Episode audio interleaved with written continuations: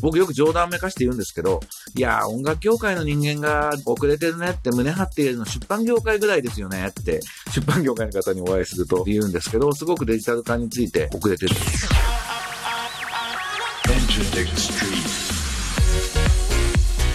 エンターテックストリート、音楽プロデューサー、エンターテックエヴァンジェリストの山口のりかずです。えー、このポッドキャストは、ラジオトーク、Spotify、Apple Music で配信しています。えー、あなたがお聞きになっているサービスでブックマークをお願いします。今とこれからのエンターテックのホットトピックスについて一緒に考えていくこのプログラム。今週はアメリカであの図書館と出版社の訴訟に関するニュース。それからビルボードアメリカがデジタルベースにグローバルチャートを作ったという2つのニュースについてお話をしていきたいと思います。短い時間ですが、どうぞお付き合いください。改めまして、山口のりかずです。エンターテックの分野で起業家育成と新規事業開発を行うスタートアップスタジオ、スタジオエントでの代表を務めてます。もともとの出自は音楽業界なので、次世代音楽ビジネスを担うニューミドルマンというコミュニティや、プロの作曲家を育成する山口ゼミを主催して、コーライティングって新しい創作手法を提唱したりというような活動もしてます。ノートでのブログ、毎日更新がついに途切れちゃったんですけど、先週書いてますので、チェックをしてみてください。僕の活動自体は、まぐまぐで出している音楽プロデューサー、山口のりかずのエンターテックニュースキュレーションという無料メルマガをチェックしていただくと確実かなと思うので、ぜひそちらの読者登録もよろしくお願いします。今日の最初のニュースは、ギガ人の出版社によって文化を後世に残す。誰でも自由に本が読める。という図書館の偉大さが失われようとしているというタイトルのニュースです。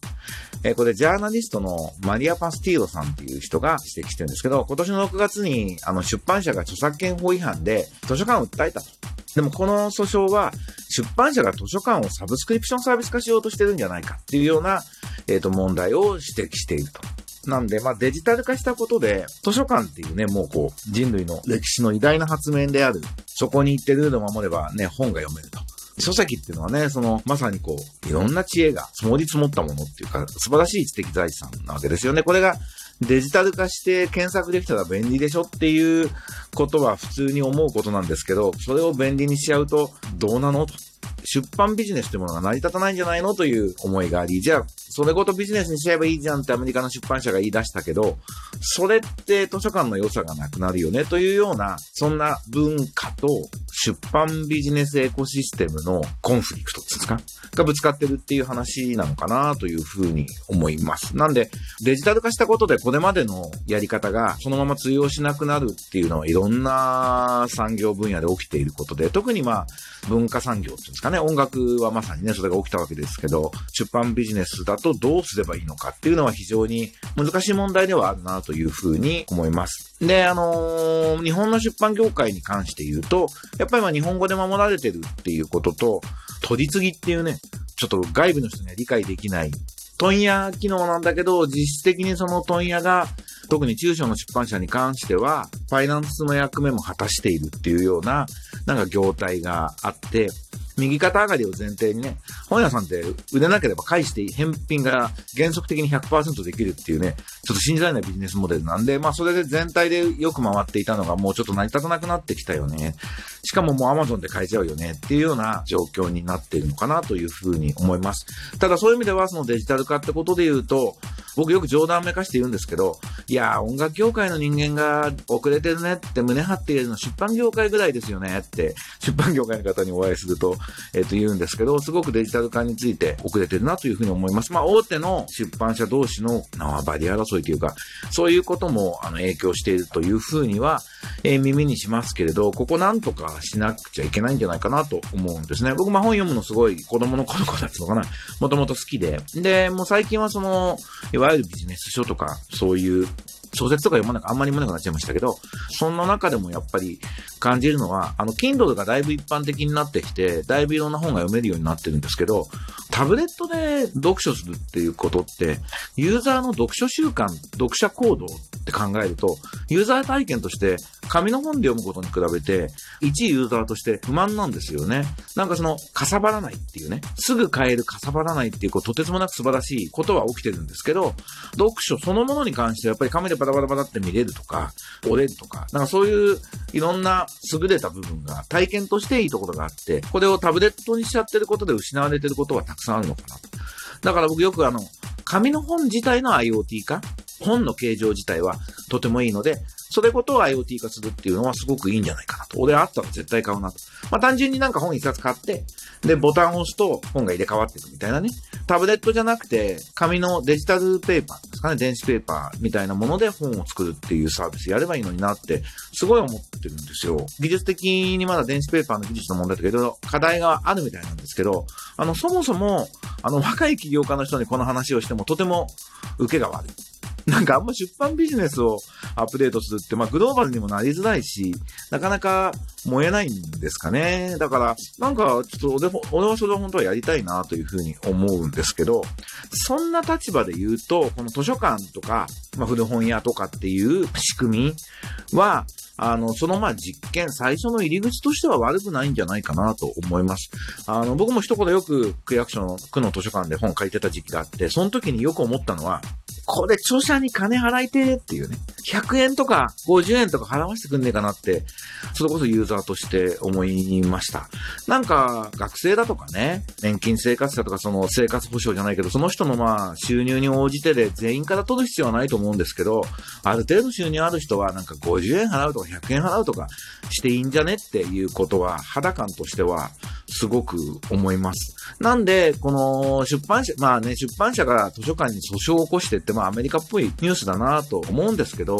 こうもう少し収容をやれる性善説がある程度通用する日本みたいなところで、なんか図書館で借りた本をいいと思ったら、QR コードがついてて、電子マネーで寄付できるとか、なんかそんなところから始めていくといいのかなと思いますけどね。あの、データベースのね、充実度が足らないことは間違いないので、これをきっかけにデータベース充実していくとか、ユーザー同士がもっと繋がっていくみたいなことも含めて、その出版業とデジタルの相国、コンフリクトの問題をな、そんな簡単には総合的に解決はできないとは思うんですけど、とりあえず、その、例えば、出版1年以上されたものに関しては図書館で今まで通り貸して、それについてはなんか寄付したければ寄付できるとかね。なんかそんな感じに、えっと、していくことが入り口でやれたらいいんじゃないかなと。なんかそんなことを思う。なんかいろいろ考えさせられるニュースでした。この裁判自体がね、アメリカの裁判自体がどういう判決で結論になるのかということも、ちょっと注目をしていきたいなと思います。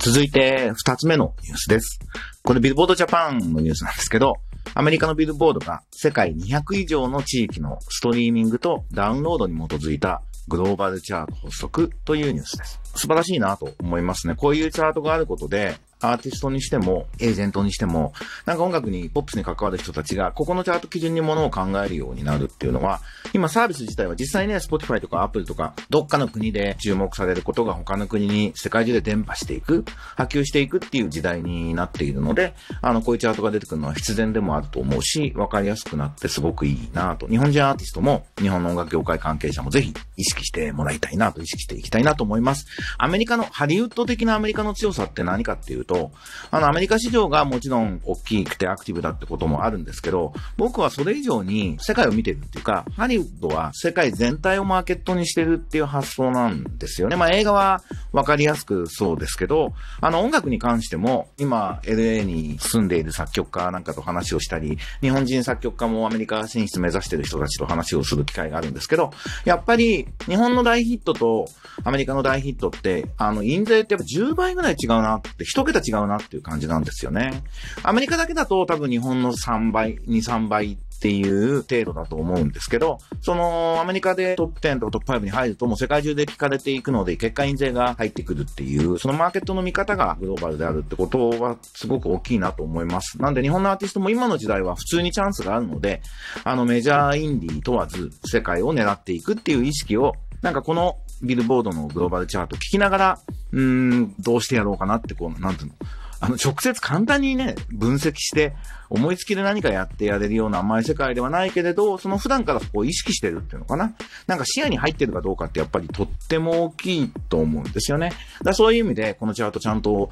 チェックして聞いて、なんか、とりあえず雑談したりしていきましょう。で、ちょうど今週末、えっ、ー、と、インディーズアーティストを対象にしたトークイベントをやります。あの、フリクルというインディペンデントのアーティスト向けのサービスをやっているワールドスケープの海保くんと、あとはコライティングファームのメンバー、山口ゼミとかも一緒にやっている、えー、伊藤亮と一緒に、コライティングファームのメンバーはアーティスト活動を実はしながら作家としても結果出してる人たちっていうのは結構います。なんでそいつら呼んで、どんなことを感じてたのか、どんなことが起きるのかなというか、メリットデメリットはあんまないと思うんだけど、難しさみたいな話をできればいいかなと。インディーアーティストの副業としての作曲家とコーライティング活用法っていうのがタイトルです。副業はあの、サイドビジネスではなくて、コンプレックスワークっていうか、複雑の服の方で、両方やればいいじゃんっていうことをちょっと言ってみようかなと。どうしても作曲家って裏方職人みたいな側面がもちろんあるんですけど、日本も多分その作家として結果出したアーティスト活動行ってまた作家やってみたら、そこの垣根がどんどんどんどん低くなって、そういう活動の仕方する人増えてくるなと思うし、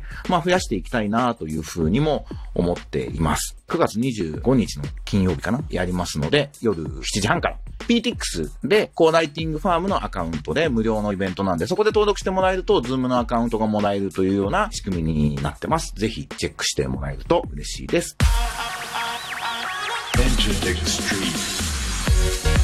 ということで、今週はいかがだったでしょうか？今年は夏が意外に短くて、もう完全に秋の気配でね、よかったなと思います。なんかどこも行けない夏なんでね、あんまり蒸し暑いの残暑が続くと嫌だなと思ってたので、秋が始まっていい感じじゃないかなと。で今年はまあ本当にコロナと共に影響を受けながら生きていく一年になって、まだしばらくえー、来年の春か、まあ夏ぐらいにはなんかちゃんとクリアできるのかなと思うんですけど、まだしばらく続きますので、まあ気持ちはポジティブに、抵抗力を落とさないように健康に気をつけて頑張っていきましょう。エンターテックエヴァンジェリストの山口のりかずでした。それではまた来週。バイバイ。